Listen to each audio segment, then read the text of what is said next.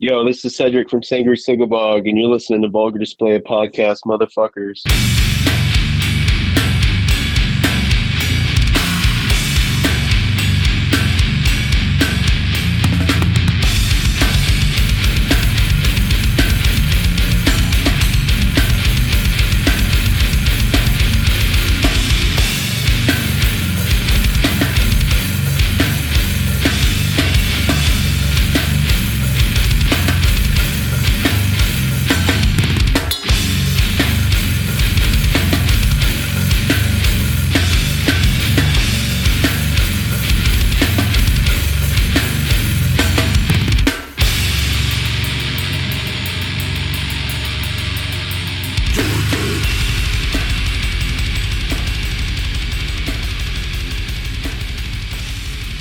Welcome to the Vulgar Display podcast.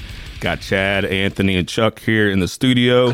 We got a special guest online. We have Cedric from Sanguisugabogg. Cedric, how are you, man? Doing great. Happy to be on the show. Appreciate you joining us. We are big fans, and I keep telling everybody, you guys are like the hottest chick in the room that you're trying to get after. we, we've been trying to track yeah. down this interview Yeah. for it seems like a year now. Fuck yeah, well, I'm super flattered to be here and also be the hottest girl on this podcast. So, what's going on? Attaboy. Hey, uh, what's in the water in, in Ohio? It seems like that's the happening spot for some death metal right now. Fuck yeah, dude. I wish I could tell you exactly what was in it, but I definitely can't get enough of it myself. It's pretty uh, damn tasty, and I don't know what it's doing to everybody, but it's producing some sick ass, not just death metal, but a whole lot of different bands in the extreme music corner of the world, you know? It's a good fit coming out of there. Yeah, and speaking of homicidal ecstasy, out February third, Century Media Records. Fuck yeah. I'll say honestly, this is probably going to be our heaviest and best record yet. Probably our. I don't know. I, I for real think this is the best record in our whole catalog of music, and I've not just been a member but a fan since the very beginning, and I say this is going to topple everything. So I'd say everybody just sit tight and put your seatbelts on because it's going to be one hell of a ride once you get to check out the whole album. We're super excited for it. How's it feel with the uh, the the name Century Media behind you guys now? it's been awesome. Our relationship with them has been um, really, really good. It's nice to, have, to get to work with, you know, with um, like aspects of like distribution. You know, we get to expand from like doing solo releases to more like international wide releases. So there's like physical copies for everybody around the world in different countries, like you all know. So it just gets to make it be a little bit bigger than like I guess more of the underground scene of what we to. So it's really cool to have like those kind of resources getting to work and be a part of a not like a huge band, but you know, different um, opportunities that most people in music don't get to experience. So super blessed, I guess to say the very least, to be a part of it and have them behind us. They actually sent us over an advanced copy of it, and we've been fucking ripping it, man. It is it is absolute banger. Here we got the little sound effect for it. We- That is what's uh, we, we put it on our banger list. I know you guys showed up on a lot of like metal lists of like most anticipated albums coming out this year.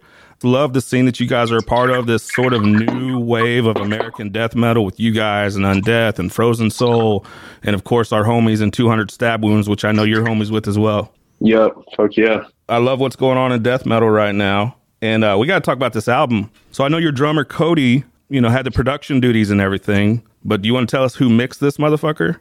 Uh, yeah, man. We um, we had the opportunity to work with um, Kurt Ballou over at God City as far as mixing the album, um, and then we had Alan Douches also uh, work on the mastering of it. And all I got to say is those guys fucking nailed it, man. There's a reason that those guys are like some of the most sought after people in the music inju- industry to like capture sound and extreme music. They know what the fuck they're doing, and you know. There's so many records that I know everybody fucking loves that Kurt Ballou's been a part of whether it's Converge or stuff he's worked on through God City, being able to like work with bands and record them. So, you know, he fucking nailed it, to say the least. He's a dude. I don't think that we could have been any happier ourselves with um, somebody producing and working on our record. You know, his catalog of music and shit that he's been a part of and worked on is just unmatched and heavy music and underground music. I mean, that dude's a legend in the game, right? I mean, I seen his name on this. I was like, holy cow! Just getting, uh, you know, some of that from some of those old school guys that have been around for a while, and I know like Jamey Jasta has tweeted about you guys as well. What what is that feeling like when you get sort of um sort of their approval from guys? I'm sure that you're influenced by. Dude, it's like um, I don't know, man. It's pretty damn close to like getting approval from like your father or mother or some shit like that. You know, they're Yeah. People you looked up to in music and taken influence from to be your own creative kind of person. So to get that kind of recognition or like, you know, tilt of the hat your way from people you've looked looked up to is pretty surreal. And it's uh really assuring, you know, in the world of uh being like a creative artist or having a creative mindset is very validating, you know, that you know, this like little weird shit that we do to make scary noises and extreme music is like you know, it's fucking worth something, you know? And if you don't have support from your fans and people and peers especially, you know, it makes it a lot harder if you want to keep doing it. So it's very validating to say the least and super just honorable to even have like people like that way, like even look our way, you know? Yeah, absolutely. I know you're a newish father. I think maybe six or seven months old. You got a baby? Yeah, I do. I just uh, had a kid about six months ago, going on seven months on the uh, 26th. Congratulations. Yeah, her name's. Thank you so much, man. Yeah, her name's uh, Lily Madeline Davis. She was born June 26th. Awesome. I'm a girl dad as well. I have three daughters. They're a lot older than that, but uh, I've been there. I know what you're going through. So how do you balance, you know, fatherhood, being a being what I consider maybe a newish father, and and your busy schedule with touring and recording and everything? For me, I'm really blessed. An amazing family that supports me in all that I do, and I also have a really amazing partner, Kirsten. And you know, when we got together years ago, this was all right before Sanguisugabogg started to like kind of get some traction going, like right as the like Tortured Whole record was getting finished up, like with recording and getting ready for like a worldwide release and stuff. And you know, I was just talking to her, and I was like, hey, no matter what happens, like you know, I'm gonna like do this. This is one in a lifetime opportunity, and she's been super on board with it. You know, so just having the support and love from my own family now, and then my immediate family from like my mom and dad has definitely been like the biggest thing. It's been super helpful. But as far as balancing it all, you know, I just gotta really, I guess, I had to grow up a lot and pri- start prioritizing my time and quit fucking off as much. So right. yeah, the the fuck off time starts to take a back seat a little bit. I think. balance, I just gotta really just do my fucking best. You know, I feel like I'm on top of it so far. That's all you can do, man. And I've kind of struggled with that too. Is like, you know, like I said, I have three daughters myself, and um, you know, sort of chasing my dreams and, and and being a good father and a present father to them. And I heard somewhere somebody told me one time is like, you know, wouldn't your kids be proud of you when they get older and, and they're in that mindset of you chasing your dreams rather than not? Yeah, So that I don't know, maybe felt, made me feel a little bit better when I- when I I'm not as uh, maybe as present as I'd like to be. But I think Yeah. I kind of remind myself of that quite a bit just to kind of keep me balanced a little bit. yeah, I definitely had that same exact thought, man. I'd much rather be who I am today, doing the things I enjoy, working hard at it, than you know have to like decide I'm going to tap out and just go work a fucking nine to five for somebody else and be a slave to like corporate America or some bullshit. You know, Absolutely. I want my kid to you know think I'm the fucking coolest dad ever. So Absolutely. I'm just gonna keep, you know, it's all you can do is just Yep. be yourself. So fuck it. I kind of want to talk about the Twitter page for a minute. Um, yeah. that thing is so much fucking fun. I think the the minute I followed you guys, uh, the very first tweet I saw was just a flat out statement of, "It's okay, guys. We don't know how to say our fucking name either." Um, and it just yeah. it, it's just so much fun listening to you guys and, and watching that interaction. I mean, you you you like you comment on people's stuff. Uh, how does that run? Who, runs that Twitter, and where do you guys get your sense of humor? I mean, it's it's fucking great. Um, I'm definitely gonna have to shout out Devin or both of us on that one. He's definitely um, the social media guy, like 98% of the time, and he's definitely on Twitter the most. So most expansive sense of humor, and just kind of hones in on like all the dick and fart jokes that we can think of. And He you know, fucking nails it. yeah, he does. He's he's funnier than hell. I'll wake up and see some shit from our Twitter page, and was just it's like amusing for me as well because I'm just like that's so fucking funny. Like Devin's just on the internet clowning around, and you know it's cool. Like people think it's funny. We get a lot of interactions with people, whether it's fans or like random people finding out about us through something funny. So that and inserting the uh, the band logo and miscellaneous spots and shit that always cracks me up. yeah, it's it's funnier than fuck. Like I love it.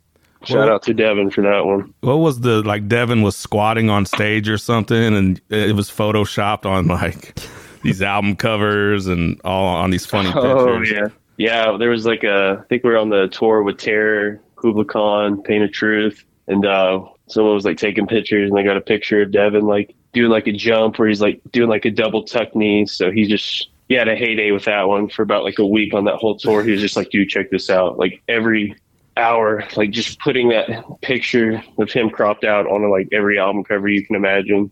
Yeah. Good times. Yeah. A lot you, of downtime on tour. You guys are definitely one of my favorite Twitter follows for sure. Yeah. Speaking of touring, I mean, you guys have been road dogs here. It seems lately. You know, the that tour with Cannibal Corpse. Uh, we were so bummed that it didn't come through with an uh, St. Louis date. But uh, what have been some gotcha. of your favorite experiences on on these tours these last couple years? Oh man, it's I just love traveling in general. For me, I love getting to try and experience like new food, native to like different regions of America or whether it be the world. Making new friends, lifelong friendships through other people, other musicians, other bands, whether they be new bands or bands you've looked up to forever, you know, like Terror, Cannibal Corpse, Incantation, shit like that. So I don't know, man. There's a lot to it. I love, you know, I love the whole culture of heavy extreme music, getting to travel. So, and playing sick ass shows too. Like, honestly, that's like icing on the cake for real. It's all a fucking blast and a good time. So, I love it all. And you've definitely been on some great tours with some legendary bands. And I've seen on your social media that you actually got to meet um, Terrance from Suffocation, who's one of your heroes. Oh fuck yeah, dude! We um, uh, when was that? Back in um, December or November, we played a uh, hometown show with them on fucking Long Island. Internal bleeding, suffocation, undeath, and we were hanging out partying with like all the suffocation guys. We got some pictures with Terrance, and yeah, man, he's he's the dude. I've like that dude's had such an impact on my guitar playing since I was like 13 years old in like middle school. I remember first time I went to go see them was like they just put out Blood Oath album. So I think it was like 2008, 2009 maybe. Whitechapel had just put out This Is Exile, so they did like a co-headline tour together. Mm-hmm. And after that, I was like, damn, this is it. This is all I want to do. Just play like heavy extreme music. This is the shit. He's a legend, no doubt about it. Yep. Yeah, for sure. So yeah, getting to play a show with him and hang out and meet him, it was that was like all the validation I needed to keep going. like extreme music, you know. It could have ended all right like, there, right? One of those things. Oh yeah, yeah. I could have died that night and been content, you know. We recently talked to uh, Dino from Fear Factory, and he was talking about. I think on Twitter, he's pretty transparent about a lot of things, like you guys are as well. And he was talking about how they're having difficulty with touring due to inflation and having to kind of minimize uh, their overhead with yeah. being out on the road, are you guys experiencing any of that? And, and obviously the merch question as well, where venues are taking a, a cut of the merch. Do you guys experience that as well? Um, yeah, I definitely would say all that stuff is like super relevant to anybody that's a part of the music industry on any level. And, um, you know, you got to think too, like just the fact, like all the bigger venues in America, they're 95% of the time a part of Live Nation. So they're the one that kind of state like all those like merch cut rules and you know extra shit to just like you know make it harder for bands financially to do the thing. So it's it's all very real. Merch is inflated as fuck too. Like I think like t-shirt costs of just like you know doing a single color one design logo on the front is like almost doubled in cost. So and it sucks because like I love like merch and merchandising and I definitely want to make like super nice, memorable stuff for like fans and stuff. But you know, just like realistically, like to do like a six week tour, a band our size, you know, ten to twenty grand for like the whole cost of merch for that is just like the norm now, and it's like a huge cost, a huge overhead, like you're saying. So yeah, everything's inflated, everything's fucked. So you just got to be on top of your shit if you're trying to go home with some paper in your pocket. What's the best way for the fans to support you guys directly? Come to shows, buy merch. Um, yeah, that's like it. That's like best two ways to do it. I mean, we get like guarantees from like playing shows and stuff, but those usually kind of at like a set rate. So, you know, that helps.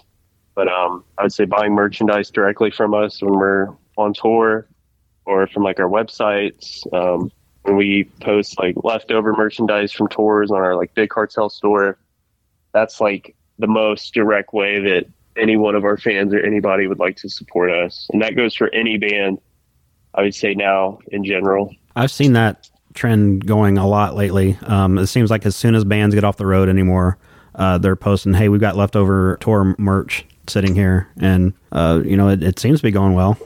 Yeah, I can say from our end, it's every time we do done like a leftover drop, it's done really well, and um, we don't have a whole lot left over. So you know, your merch bill total at the end is coming up to ten to twenty grand. You know, not having anything really left over is one less thing to worry about. Well, with the logo like you guys have, I mean, that talking about legendary, that logo is legendary. Oh yeah, my friend Chris, he called our logo the Nike swoosh of death metal. yeah, nailed I, it. I think that's I think that's pretty on brand. Yeah, absolutely. Everybody that's listening here needs to go out and catch that Chaos and Carnage tour. And on February 3rd, Homicidal Ecstasy out Central Media Records. We appreciate Cedric from Sanguisugabogg for joining us on the Vulgar Display of podcast today. Cedric, have a good day, man. We thank you. Thanks, man. Hey, appreciate you guys and your time. It's been a pleasure.